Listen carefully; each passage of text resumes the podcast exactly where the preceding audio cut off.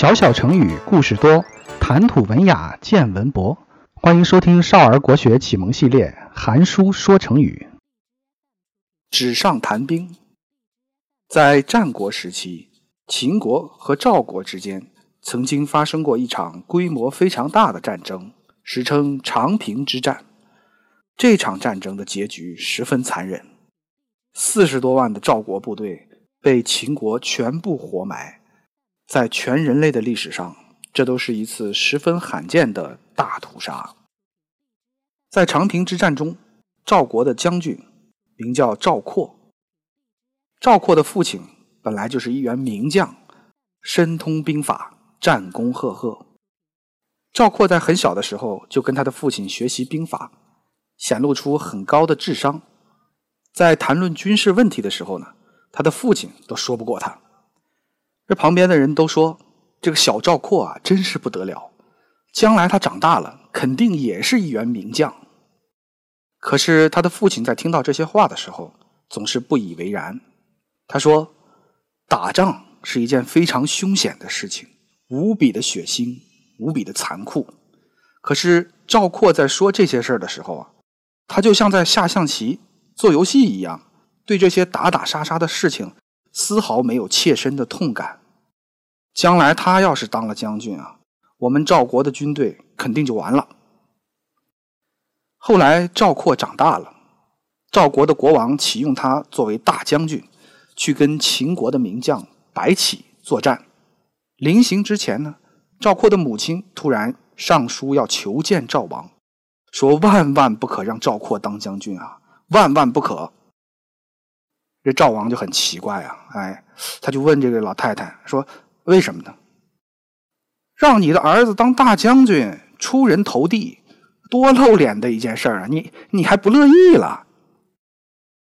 这赵括的母亲呢，就回答说：“当年赵括的父亲，他活着的时候啊，年轻的时候也是一位将军，他当将军的时候。”交往的朋友有几百个，与朋友们一起吃饭的时候，他总是亲手的把饭先端给别人，然后再自己吃。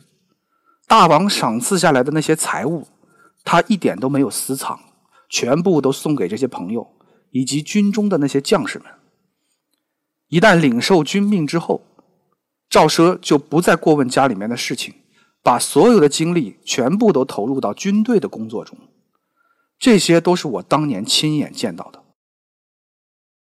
可是赵括呢？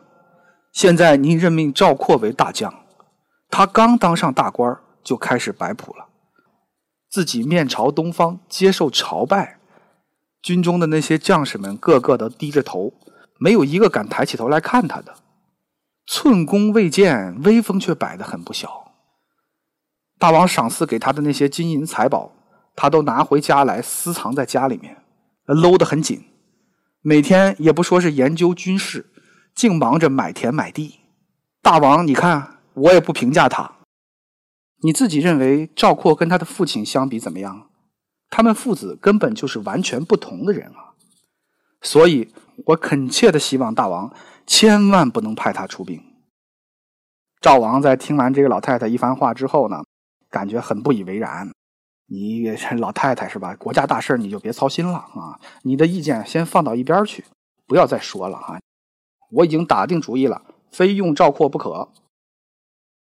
赵括的母亲眼看着把话说尽了也不起作用，最后呢，他只能说：“大王如果一定要派他出兵的话，那么我有一个请求：如果有不顺利的情况发生，请大王不要连我一起治罪，好不好？”赵王很不耐烦啊，说：“你说老太太这话也太多了哈，没出兵之前就说这些不吉利的话，好吧，好吧，好吧，我我不跟你计较啊，我答应你，万一真的有那一天，我就赦你无罪。”在此之后，赵括就带领着赵国的大军去跟秦军作战了。他所面对的秦军将领是战国第一名将白起，双方的能力相差实在太远了，天差地别。在很短的时间内，赵军就大败亏输。赵括不光自己惨死在战场之上，还连累四十多万的赵军一个不留，被秦军杀了个精光。好，我们今天的故事先讲到这里。这个故事后来就演变成了一个成语“纸上谈兵”。纸上谈兵的故事里其实并没有纸，因为纸是到东汉才被发明出来的。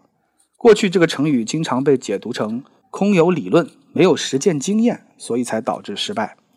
事实上，赵括的失败没有实践经验只是一个次要原因，主要原因是他在做人的方面跟父亲有着太大的不同。可以说，他的智商很高，情商却很低。他的眼里面只有金银财宝，对手下的将士没有体恤之情。这样的人，即使理论知识再丰富，也不可能成为常胜将军。在整篇故事当中，最大的亮点就是赵括的母亲，这位深明大义的妇女，仿佛有一双能够洞悉未来的眼睛，在事情没有发生之前，她就看到了必然的结局。身为母亲啊，往往会因为亲情的影响而失去对亲生骨肉的判断能力，自己家的小孩怎么看都顺眼。千好万好，缺点也是优点，优点更是优点。那么，我们看到赵括的母亲能够如此客观的评价自己的孩子，真的是很不容易，令人敬佩。